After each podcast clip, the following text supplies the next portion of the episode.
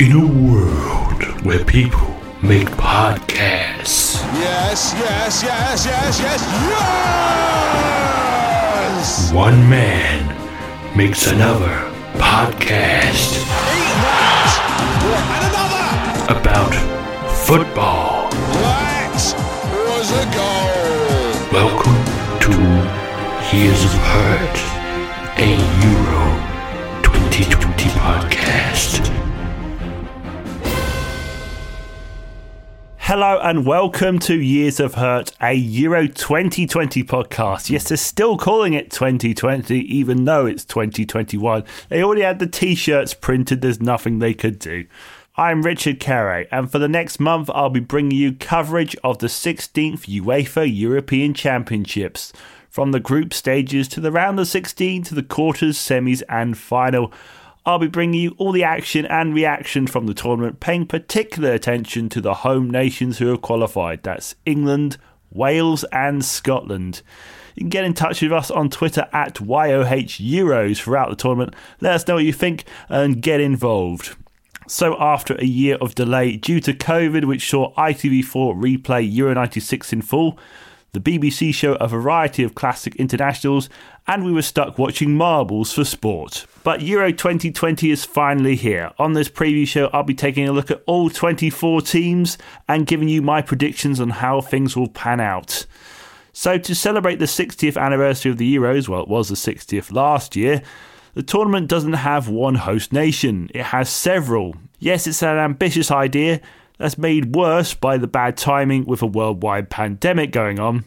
The matches will be taking place at Euro 2020 at Wembley Stadium in London, the Allianz Arena in Munich, Germany, Stadio Olimpico in Rome, Italy, the Olympic Stadium in Baku, Azerbaijan, Krestovsky Stadium in St. Petersburg, Russia, Arena Națională in Bucharest, Romania, the Johan Cruyff Arena in Amsterdam, Holland, Stadio de la Cartuja in Seville, Spain, the Puskas Arena in Budapest, Hungary, Hampden Park in Glasgow, in Scotland, and Parken Stadium in Copenhagen, in Denmark.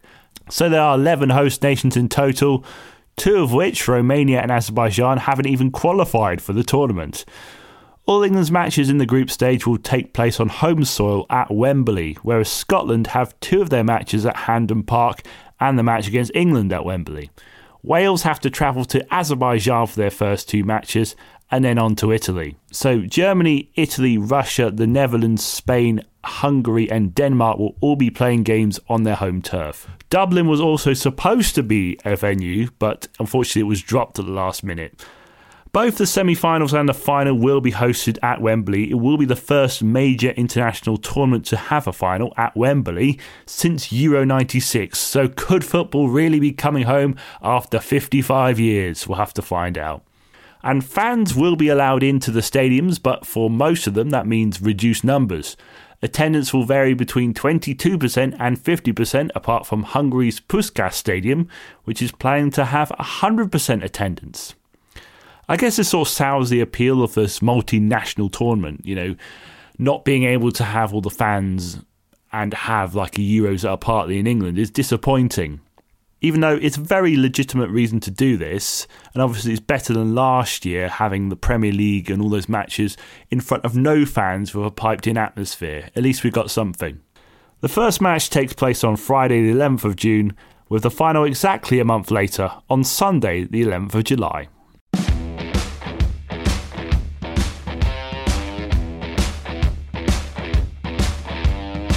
Let's have a look at the odds now. There's obviously a few teams quite well tipped to win the whole thing. France are all the favourites at five to one, according to Betfred, with England also at five to one. England always get really good odds in these Euros. I think because they think people are going to bet on them a lot. It doesn't really reflect how successful they've actually been in tournaments, which is not that not that much really, apart from obviously 1966. Um, Belgium are in third place, six to one. Then you've got Germany at fifteen to two, Spain eight to one, Portugal eight to one, Italy eleven to one, the Netherlands also eleven to one, Denmark twenty-eight to one, and Croatia 33 to 1. That's the top 10. Uh, then you've got Wales all the way back on 125 to 1, and Scotland, the rank outsiders with Finland and Hungary, with 250 to 1. I think the worst, I think the highest odds are North Macedonia, which is 500 to 1. Uh, so, really, all things considered, I think the obvious bet would be on France, you know, winning the World Cup three years ago and having so many star players. We'll get into that a little bit later. So, what's also interesting is the Golden Boot. Let's take a look at some of those odds now. Harry Kane is top of the list at 5 to 1. Obviously, he won the Golden Boot at the World Cup. Lukaku slightly behind at 6 to 1. Mbappe 9 to 1, along with Ronaldo also 9 to 1. Memphis Depay at 16 to 1, along with Benzema and Griezmann. Immobile and Werner are also on 20 to 1, and Lewandowski is 25 to 1. Obviously, the highest scorer in Europe this season, but is a 25 to 1 because Poland don't tend to do very well at international tournaments. Um, I think it's pretty fair to say that that's also pretty reflective. You know, I would expect Harry Kane to perhaps be the highest scorer, but you could have someone like Mbappe or even Ronaldo, who always scores quite a lot for Portugal because he's quite the, you know, single player to score goals, whereas England probably have more more players who can score. So maybe that'll make a difference. I don't know. So we're going to go through each group and talk about the teams that are in it. We'll start with Group A, which is the group that Wales are in. Chester to Gunter. Still the wing backs come forward. In towards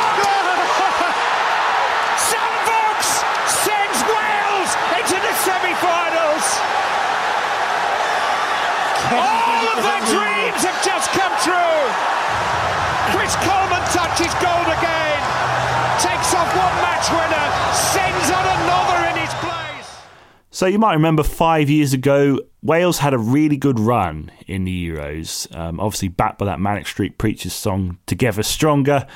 They got to the semi-finals of Euro 2016 with Chris Coleman at the helm, but lost out to the eventual winners Portugal. But they failed to qualify for the 2018 World Cup, and this lead up to Euro 2020 has been marred by Ryan Giggs, who uh, obviously is the manager of Wales, but has been charged with assaulting two women and exerting controlling and coercive behaviour. He will go on trial in January 2022, and he's still technically Wales manager, but assistant Robert Page will be in charge of the Euros. Obviously, not looking too good off the pitch for Wales. In the squad, we have some interesting picks, so I'm going to go through the entire squad. So we got in goal Adam Davies, Wayne Hennessy, and Danny Ward.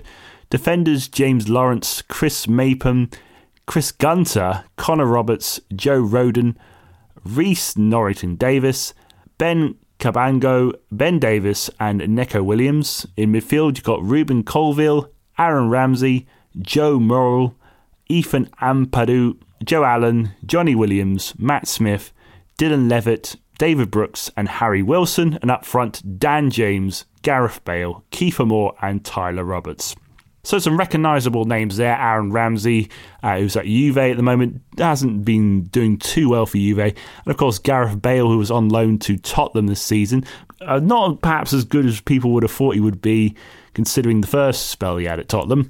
But they are both in the squad, and obviously really important players for Wales. They also picked Rubin Colwill, who at 19 years old has never been capped for Wales only made his first start for Cardiff in April 2021. So it's a bit of a roll the dice to include him. So they must think very highly of Rubin to put him in the in the side only after a couple of months really playing in the championship. I guess the question will be is if can Wales recapture that form they had 5 years ago. I think it's going to be an uphill battle to try and do that because just of the nature of who's playing in this tournament and just how things have been going off the pitch I think to try and recapture that form is going to be quite difficult, especially when you consider that they're sort of players that they relied on a lot five years ago. They're still in the side, but they haven't been playing as well on a regular basis.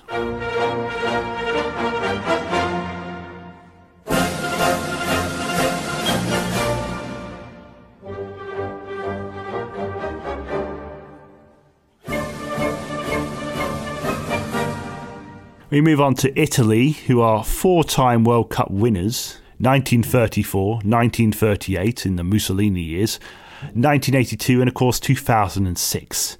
They won the European Championship just the once in 1968, but were runners up twice in 2000 and 2012. Their manager Roberto Mancini took over after Italy failed to qualify for the World Cup 2018, and now they're unbeaten in 25 games, admittedly against weaker sides that they faced in qualifying and friendlies. They've only actually faced three teams in the top 20 in that run. Their squad includes the goalkeeper Donnarumma, who's their first choice keeper. He's a 22 year old and he's leaving AC Milan this summer after his contract expires. Not really sure where he's going yet. You've got the experience in Chiellini, the 36 year old captain who's already played in two Euros and two World Cups. Chelsea midfielder Jorginho, striker Ciro Immobile, who scored 20 goals for Lazio this season. They're the real players to watch out for. They are the odds on favourites to win this group, which isn't surprising considering the quality they've got in their side. Um, and obviously, they're on unbeaten streak. So you definitely say Wales are going to struggle against the Italians when they face them.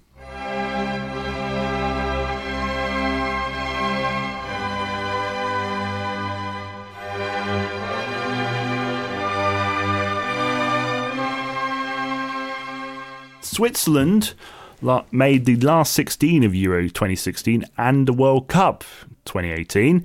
Their manager is Vladimir Petkovic, but he has been hit by injuries in the run up to tournament, including Fabian Schär, who was injured for most of the season but is back now. Their star player Xherdan Shaqiri hasn't really been getting the games he needs at Liverpool, but he'll be hoping to turn on the style for this international tournament, along with Granit Xhaka, who's been stuck out of position in a disappointing season for Arsenal. The Swiss are always pretty good at getting through a group stage and very defensive minded generally. We will see how well they can cope this time round, but they you would say they've got quite good odds of getting through at least the group stage.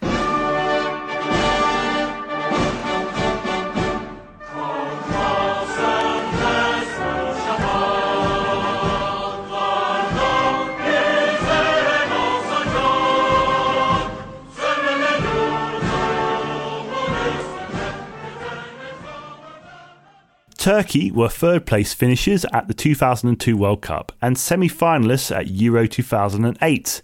The man who got them to third place in the World Cup, Şenol Güneş, has returned to manage the side for this tournament. It's a pretty strong Turkish side this time out with an impressive defensive record of eight clean sheets in qualifying. That is pretty great.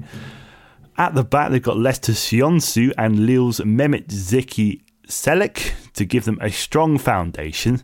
There's no slouches up front either, with Burak Yilmaz backing 16 goals for Lille this campaign. They have odds of 50 to 1, maybe a potential dark horse here in Turkey. Um, obviously, they've got the quality of players and, and the strength of the back to really give their opponents some trouble this year.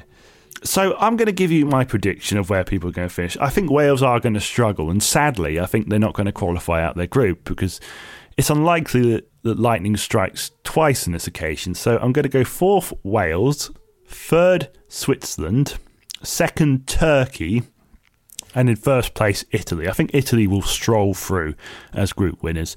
Turkey and Switzerland will be quite close, and Wales, I think they'll pick up at least a point, but I don't think it's going to go too well. Here's Lukaku now, like a tank.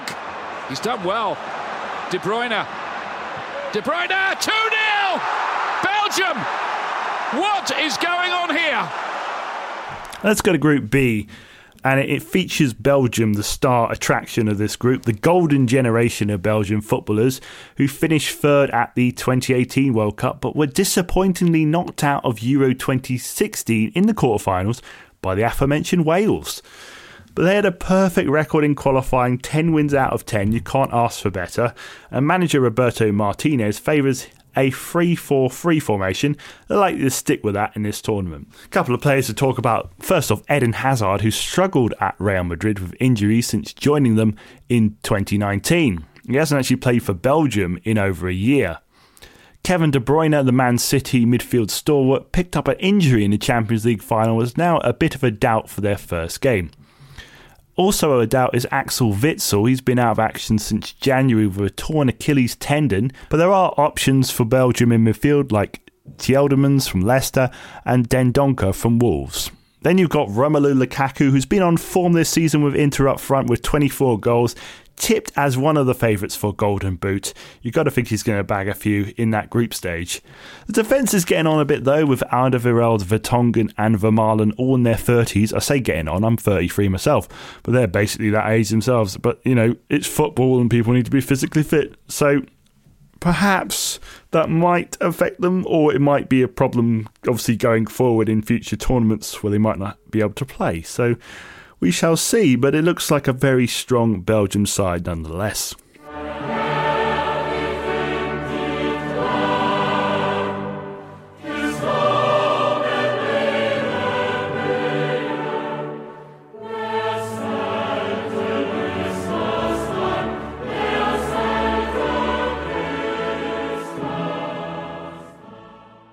Denmark were surprise Euro 1992 winners, and their best record in the World Cup was quarter finalists in 1998. They're managed by Norwegian Kasper Himmelund. I think that's how you pronounce it. In goal, they got Kasper Schmeichel, the son of legendary keeper Peter Schmeichel. The Leicester keeper has been praised for his recent performances, particularly in the FA Cup final victory against Chelsea. You also got former Tottenham, now Inter Milan midfielder Christian Eriksen. Struggling a little bit in Italy, but and put in the transfer list back in January, but has fought his way back into the team and looks like he's going to be really important for the Danish.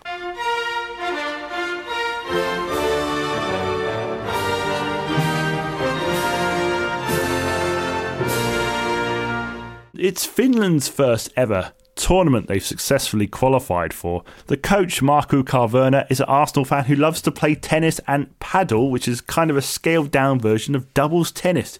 He's very tactical minded. I think he spends a lot of time on Football Manager. And the best known player for Finland is Pukki, a fantasy football favourite from a few seasons ago before Norwich got relegated.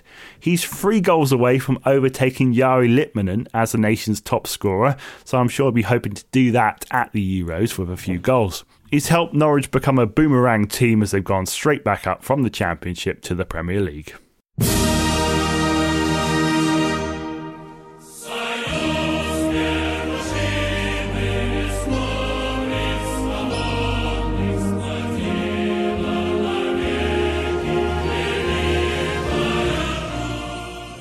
As for Russia, their best performance was as the Soviet Union, the winners of the first Euros in 1960, and the USSR finished fourth at the 1996 World Cup. I'm sure there's something else significant about that one. As Russia, they hosted the last World Cup in 2018 and got to the quarter-finals, but failed to get out of the group in Euro 2016. Manager Stanislav Cherchesov is a former goalkeeper who took over after Euro 2016. Dzyuba has to be their big name. He's sort of like a John Cena of Russian footballers. He joined Zenit St. Petersburg from Spartak Moscow quite a few years ago, and Spartak fans have never really forgiven him since. So he's a bit of a, you know, bit of diversive crowd reaction, shall we say. He was dropped for three games last year due to a video that was leaked where he was, uh, well, maybe you should just look it up on Wikipedia and find out for yourself because it's.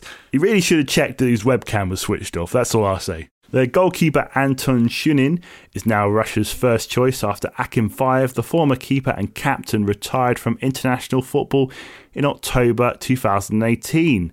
There was a few rumblings of him coming back, but that hasn't happened.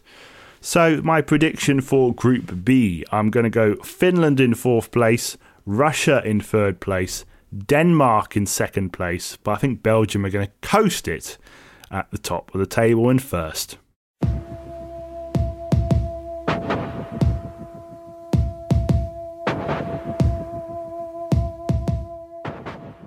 Group C features Austria, who finished in third at the 1954 World Cup but have only ever played in two Euros. That's Euro 2008 as joint hosts and Euro 2016. They failed to get out of the group stage on both occasions. They were heavily tipped as underdogs in Euro 2016. I remember even backing them myself, but they really flopped to that tournament. But coach Franz Foda has plenty of options with star player David Alaba, the captain and Bayern Munich defender, who's agreed to sign for Real Madrid this summer. He was a FIFA cover star on some versions of FIFA 15 and FIFA 16. Time will only tell which kind of Austria shows up and whether they'll have the attacking ability to really do anything in this Group C.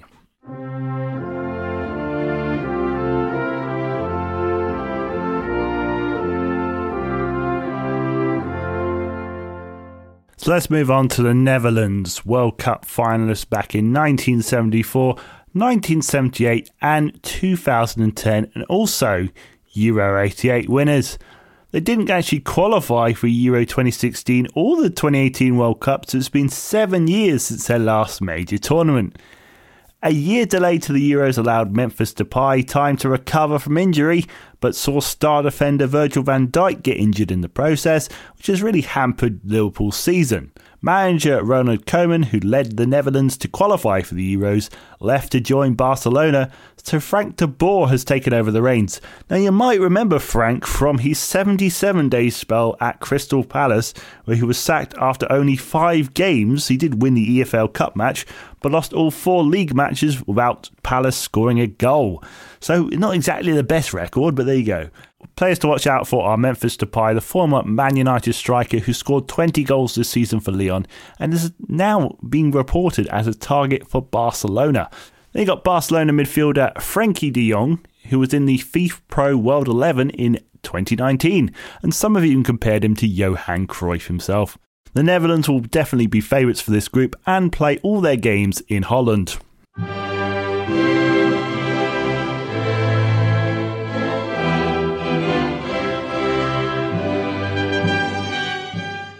On to North Macedonia. It's their first ever international tournament, but well, they only actually became North Macedonia in 2019. The former Yugoslav Republic has had many different names since splitting from the Eastern Bloc.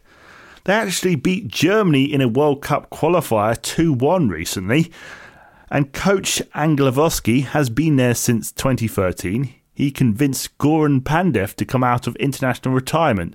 The 38 year old scored over 100 goals in Serie A over the course of his career. There's also Leeds Alioski, who scored 21 goals for the club since joining them in 2017. Perhaps a little bit of a dark horse, North Macedonia here, being quite underrated by the bookies. Could they create a bit of an upset? Let's hope so.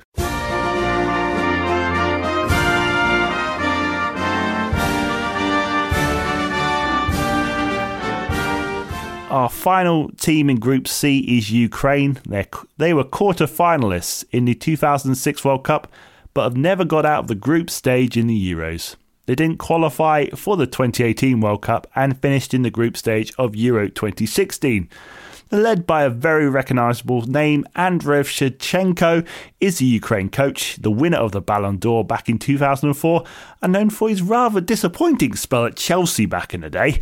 He joined in 2016 as manager after the Euros, and this is his first big international tournament as a manager. You might want to watch out for Atalanta midfielder Ruslan Malinovsky. He's a creative midfielder and a free kick specialist that might trouble the other sides, as well as West Ham's Andriy Yarmolenko, who wasn't always playing in the season, but has been known to turn on the style for Ukraine in the past.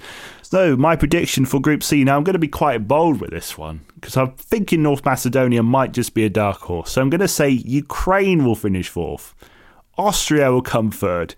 North Macedonia will come second, and the Netherlands will top the group. It is Kieran Trippier. It is delicious! Glorious, glorious England goal! Picture perfect! There is not a better strike than that. All right, then, here we go. Group D. This is what we've all been waiting for the big one. We've got two British sides in Group D, starting off with England, the 1966 World Cup winners, who finished third in the Euros in 1968 and were semi finalists in Euro 96. They were also semi finalists at the 2018 World Cup when they lost to Croatia, but they lost disappointingly in the round of 16 in Euro 2016 to Iceland, who, well, luckily England will be delighted to know that Iceland haven't qualified. Trent Alexander Arnold was picked in the initial 26 man squad but is now out due to injury, picked up in a friendly against Austria. Nick Pope, the Burnley keeper, has also missed out in the tournament due to an injury. There were lots of options for the squad, though. If you looked at the play, if you looked at the initial 33 that Gareth Southgate chose, James Maddison and Patrick Bamford, the likes of those, were left out of the side, and they're quality England players. And you can see that there's a lot to choose from here, and actually, England have a lot of choices, and that can only be a good thing. Let's go through the entire squad. We start with the goalkeepers Jordan Pickford, Dean Henderson, and Sam Johnstone. Obviously, Hendo, the second choice keeper at United, but probably going to be first choice keeper going into next season. Defenders, we've got Kyle Walker, Luke Shaw, John Stones, Harry Maguire, Kieran Trippier, Tyrone Mings, Conor Coady, Ben Chilwell, Ben White, and Reece James. Ben White there replacing Trent Alexander Arnold. Harry Maguire's a little bit of an injury doubt, and I wonder whether we should even pick injured players because it always seems like it never really works. Even if they do play, they're just sort of at 70% and it never quite works. But Southgate was criticised for bringing four right backs, and obviously one got injured, so maybe he was right to do that just in case that happened, you know? He was preparing for the worst, let's say that. um, we haven't got many midfielders, though, although people technically uh, classified as midfielders anyway. There's Declan Rice, Jordan Henderson, Kalvin Phillips, Mason Mount, and Jude Bellingham.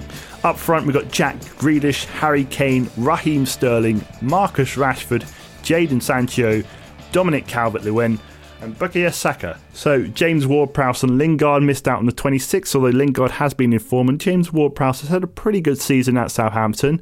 But there are players from outside of the English league in the squad, like Kieran Trippier, who plays for Atletico Madrid, and Bellingham and Sancho play for Borussia Dortmund. And I think this can only be a good thing, you know, having players who have played in the different leagues where they have different styles will only help against teams like Spain and Germany and could give England a little bit something different, like Owen Hargreaves did back in the 2006 World Cup. There are lots of defenders in the squad, and that probably goes with Southgate's tactics of a back three with two wing backs. There is a slight concern about what happens at the back with the goalkeeper situation. You know, Pope was on form this season. Pickford's probably going to be the first choice, and he did play well back at the World Cup three years ago, but has been a little bit dodgy since. Uh, Henderson's had a decent run of games at the end of the season, but it will be interesting to see how we do from a goalkeeping perspective. It always seems like there's some sort of calamity only just around the corner of England goalkeepers. Players to look out for will obviously be Harry Kane, who won the Golden Boot of the World Cup, Expect to see his scoring continue here. And Marcus Rashford, who's been very involved on and off the pitch with his uh, campaigns during COVID, like the school meals campaign. It seems like the Prime Minister listens to Marcus Rashford more than the opposition party at the moment. And then there's Jack Grealish, a fantasy football favourite, definitely for my team. I think I expect him to shine in this competition, come into his own, and score a couple of goals. England get to play all of their group games on home soil at Wembley, and that should help them a little bit in this group. There is a slight concern about this group because the winners of Group D will face the runners up of Group F, which happens to be the group of death, which we'll talk about a little bit later. But basically, you kind of want to avoid that because that's going to be a very difficult round of 16 draw. So ideally, you probably want to finish second because that means you get a better draw. I think runners up a Group E or something like that.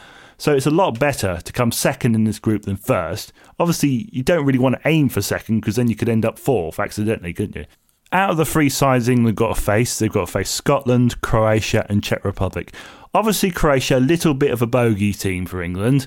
You know, with there was obviously the semi finals of the World Cup where we lost in extra time, and of course the qualifying for Euro 2008, where England lost 3 2 to Croatia and Steve McClaren's side didn't qualify. So there's plenty of bad blood between Croatia. I'm sure England will want to beat them and get their own back. I think Czech Republic should be relatively a straightforward game. You'd think so. The Scotland game is going to be very heated. You can tell uh, pubs around the country and in the stadium It's going to be a heated atmosphere. It always is when it's England versus Scotland. And I think Scotland are going to be really up for that game anyway. Alexander Mitrovic has to score for Serbia. And Marshall has saved! Yes! One big yes! It's a happy ending for Scotland for a change! The time has come! The time really has come! We're going to talk about Scotland now, actually. They're, it's their first major tournament since France 98 and the first Euro since Euro 96. They've never got past the group stage when they have qualified. They will be playing two of their games on home soil at Hampden Park and will face England at Wembley in a repeat of the Euro 96 match, which you might remember finished 2 0 to England and had the famous dentist chair celebration from Paul Gascoigne. Oh, here's Gascoigne. Gascoigne, he can finish it here! Paul Gascoigne! 2 0. Would you believe it. From one end of the field to the other. The crowd are in raptures. The England players too. Their coach is former West Brom and Reading manager Steve Clarke, who joined Scotland in 2019. Let's go through the Scotland squad. We've got David Marshall, Craig Gordon, and John McLaughlin as goalkeepers. In defence, you've got Stephen O'Donnell, Andy Robertson, Grant Hanley, Kieran Tierney, Greg Taylor, Declan Gallagher, Liam Cooper, Nathan Patterson, Jack Hendry, and Scott McKenna. In midfield, you've got Scott McTominay, John McGinn, Callum McGregor, Ryan Christie, John Fleck, Stuart Armstrong, David Turnbull, Ryan Fraser, Billy Gilmour, and James Forrest. And up front, we've got Lyndon Dykes, Che Adams, and Kevin Nisbet. So, quite a few good options in defence for Scotland with quality left backs like Andy Robertson at Liverpool, another fantasy football team favourite for me, and Tierney at Celtic. There's a bit of a battle to try and incorporate both of them into a starting 11. And Scott McTominay has been on form, had a good game in the Europa League final for Man United. Scotland have been playing him in defence lately, so it'll be interesting to see which position he starts in. Perhaps Scotland are lacking a few options up front, only three strikers in the squad. Will there be enough goals in the Scotland side? That's the big question here. Or will they be stuck with a lot of draws or a lot of narrow defeats? They have had a couple of good friendlies though. They drew against the Netherlands 2 2 and beat Luxembourg 1 0. So they have some form going into the tournament. I'm sure they'll be fired up for this. You know, if Scotland beat England, I don't think they'll care about anything else or qualifying. It's just like, yes, we beat England. That's that's good enough for us. I don't know, especially if they knocked out England. I don't think that's going to happen. That's that's a bit fighting talk now. I've, I've dug a hole for myself. I think.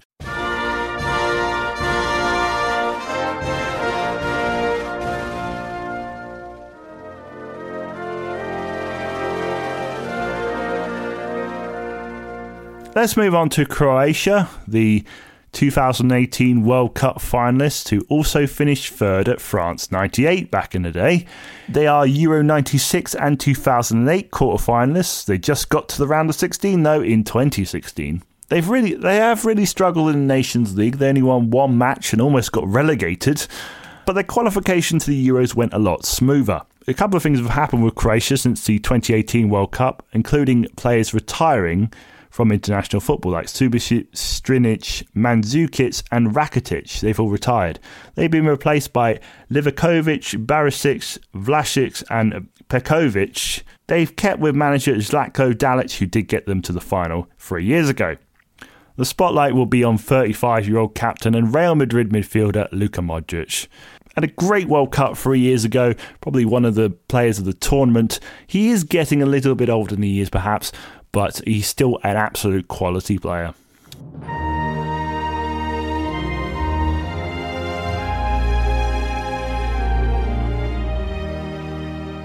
The Czech Republic are the final team in Group D.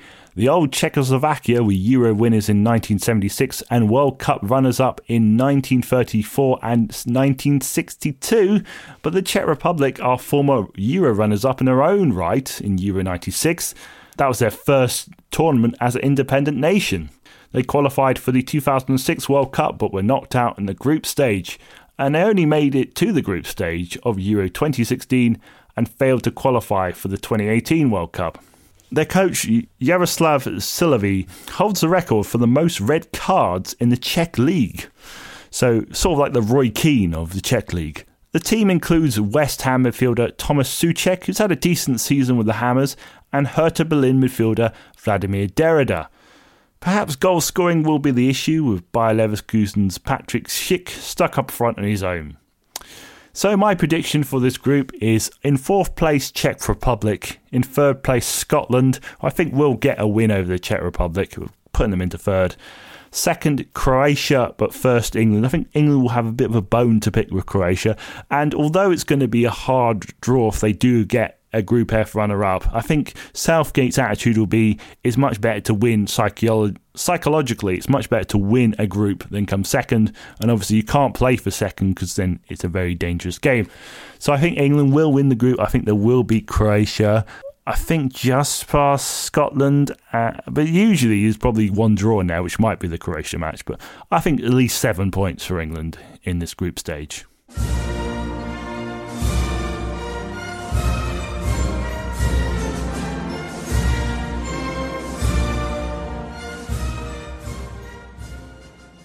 So we have eight teams left to look at as we reach Group E, and we start with Spain. They're the 2010 World Cup winners, the Euro 2008 and 2012 winners, and they also won the Euros back in 1964. They did get knocked out in the round of 16 at both the 2018 World Cup and Euro 2016. There was a bit of chaos involved their managers last time around at the World Cup, but Luis Enrique took over in July 2018 after that. Spain were unbeaten in qualifying with 8 wins and 2 draws, and there's lots of recognisable names in the Spain squad, including David De Gea from Man United, Cesar Azpilicueta from Chelsea, Diego Llorente from Leeds, Laporte from Man City, Rodri from Man City, Thiago from Liverpool, Ferran Torres from Man City, and Adama Traore for Wolves. Lots of Premier League players in the Spanish squad. Luis Enrique only picked 24 players when he was allowed to pick 26, and it excluded Sergio Ramos, who had been struggling with injuries and was left out of the squad. He might regret only picking 24 as Sergio Busquets has tested positive for COVID 19 and the entire squad has had to go into isolation and pull out of the final warm up game against Lithuania. Basically, they're getting the under 21s to play them. It's all gone a bit Pete Tong and a little bit worried about how they even play their games now. So, not a good thing for the Spanish side. Obviously, will be favourites in this group. They haven't really lived up to their name since 2012, so we'll see if they can do it this time round.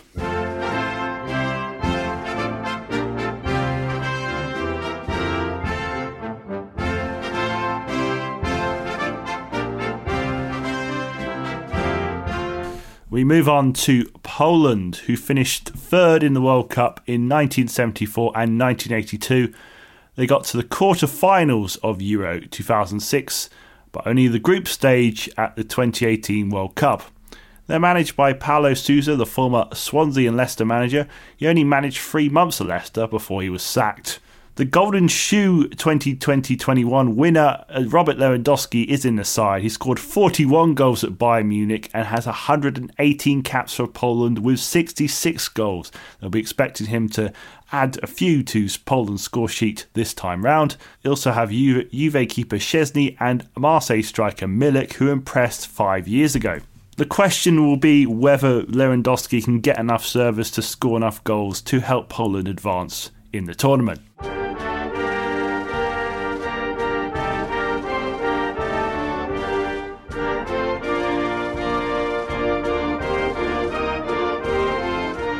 Slovakia got to the round of 16 at the 2010 World Cup, the only one they've actually qualified for. They made it to the round of 16 at Euro 2016. Their captain Marek Hamsik is probably their best known player. The former Napoli midfielder is currently playing in the Swedish league for IFK Göteborg. They also have Newcastle keeper Martin Dubravka in their ranks. I don't think a lot is being expected for Slovakia this time around but you never know, they could always spring an upset.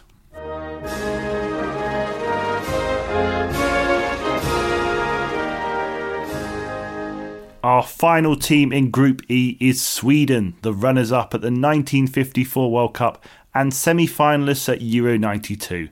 They were quarter finalists at the 2018 World Cup but got knocked out in the group stage of Euro 2016. There was a lot of talk about Zlatan Ibrahimovic before the tournament. He retired from international football after Euro 2006. There was some talk about him coming back for the World Cup, but he didn't. But he was selected in a squad for a 2022 World Cup qualifier, but he didn't get into the Euro 2020 squad due to an injury. So he was due to come back, but unfortunately, that injury has set him back. so Sweden will have to rely on the likes of Sebastian Larsson in, midfield and Alexander Isak up front to trouble their opposition. Manager Janne Andersson took over after Euro 2006 and saw Sweden qualify for the Euros in second place just behind Spain, so they will be facing Spain again here. My prediction for this group I think Slovakia will finish fourth, not much expected of them. Sweden in third place, Poland with Lewandowski in second place, and Spain at the top of the group in first place.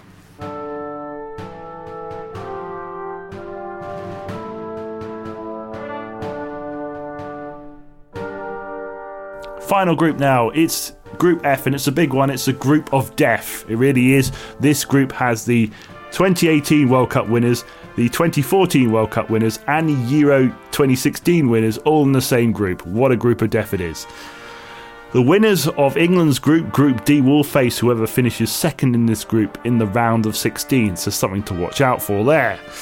We start out with the reigning world champions, France. They were Euro 2016 finalists, and really they should have won that tournament, let's be honest about it. They also won the World Cup at France 98 and won the Euros in 1984 and 2000. Didier Deschamps has been in charge of the national side for nine years now. The former France captain has guided them to success and they won eight matches in qualifying, but did lose out to Turkey.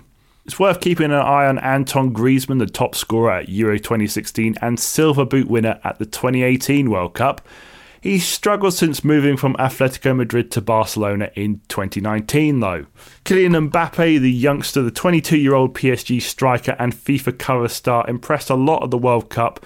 He got 26 goals for PSG this season, so expect him to be on form along with Chelsea midfielder N'Golo Kante, who seems to win trophies for fun. He recently added a Champions League to his lofty collection, as well as Man United midfielder Paul Pogba and Tottenham keeper Hugo Lloris, who are also in the squad, as well as Karim Benzema, a surprise pick since he has been left out the international side for six years, but could add an extra element to the French up front. As I mentioned before, France are the favourites for this tournament. It's not surprising with that sort of star power. I expect them to do well here.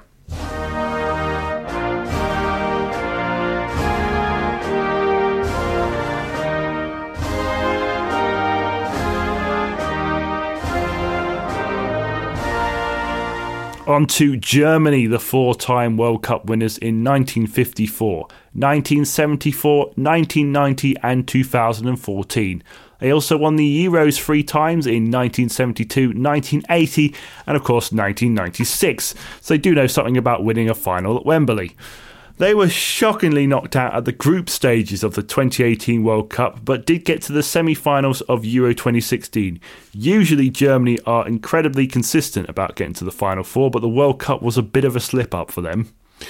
They won seven out of their eight matches in qualifying, with one 4 2 loss to the Netherlands. And as I mentioned before, they lost a World Cup qualifier to North Macedonia and were beaten 6 0 by Spain in the Nations League last year. Joachim Low, who has been in charge of the German side for 15 years, has announced he will resign from his position after Euro 2020. He's going to be replaced by his former assistant manager, Hans Dieter Flick. So there's definitely going to be some change after this, so it might be a case of not much to lose for Joachim Low, because he's going anyway. So that might help him. I don't know. Germany will be playing all three matches on home soil at the Allianz Arena in Munich. Ilkay Gundogan from Man City is in the squad after a good season, along with Kai Havertz, who scored the winner for Chelsea in the Champions League final. He's also there with his Chelsea teammate Timo Werner. There's plenty of picks from Bayern Munich, like Thomas Muller, who's had a great record at international tournaments, captain Manuel Neuer, who was struggling with fitness before the World Cup last time, and Leroy Sané, who's still only 25 years old. Germany have just come off the back of beating Latvia 7 1, so they will have some confidence going into the tournament after a somewhat shaky couple of years. As they say, never write off the Germans.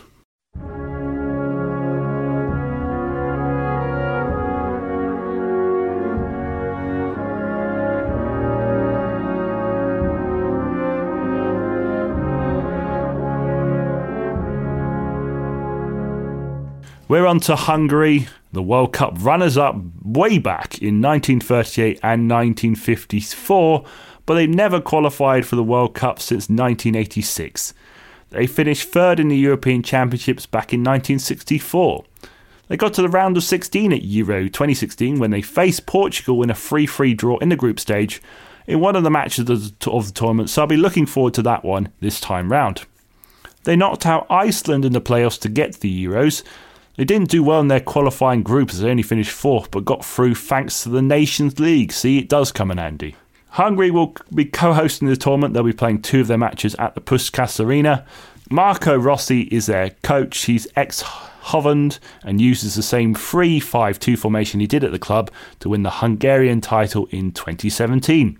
He ended up working from home for the Euro playoff as he was under quarantine at the time. A player to watch out for is Adam Nagy, who plays for Bristol City. The man who scored the winner for Hungary in the playoffs, Dominic Szoboszlai, I don't know how to pronounce his name, has pulled out the tournament due to injury. Considering the amount of names that are missing from their squad from five years ago, and even the guy who scored the winner in the playoffs is out, I'm not expecting a lot from Hungary. Let's just say that.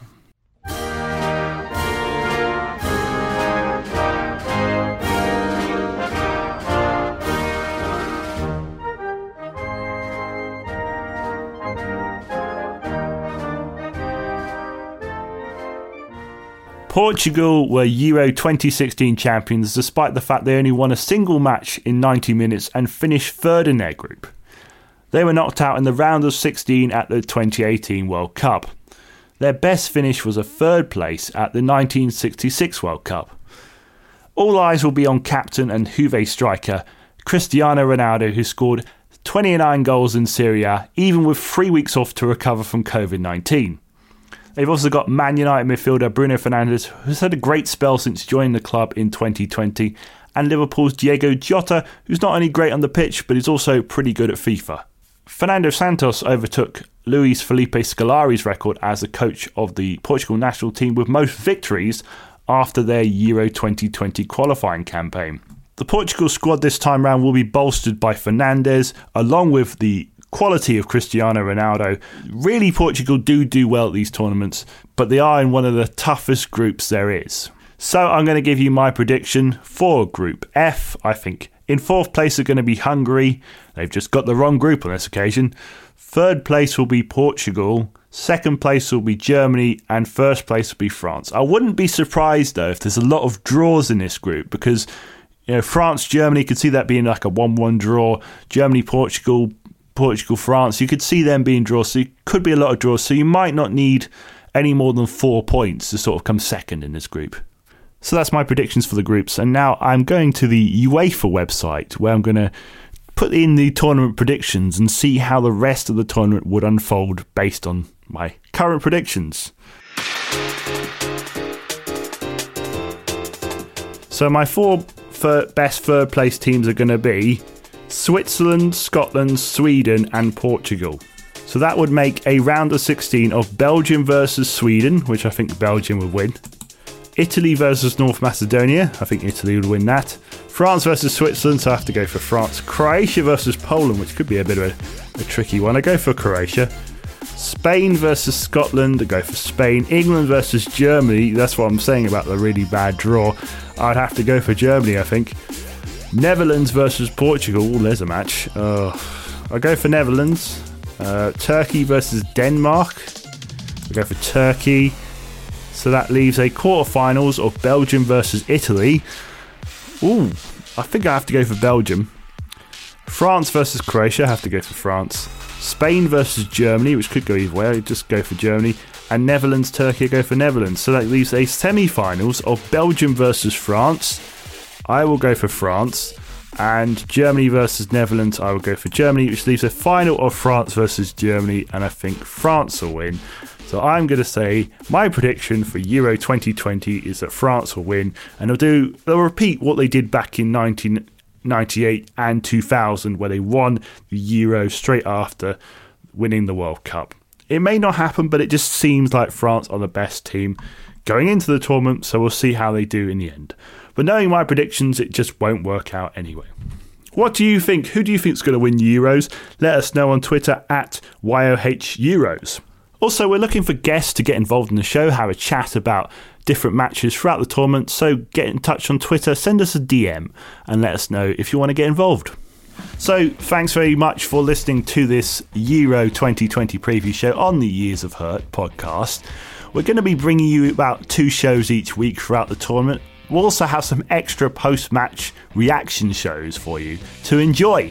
Our next episode will be after England's game on Sunday against Croatia. We'll also be recapping Wales versus Switzerland. Until then, from me, Richard Carey, goodbye.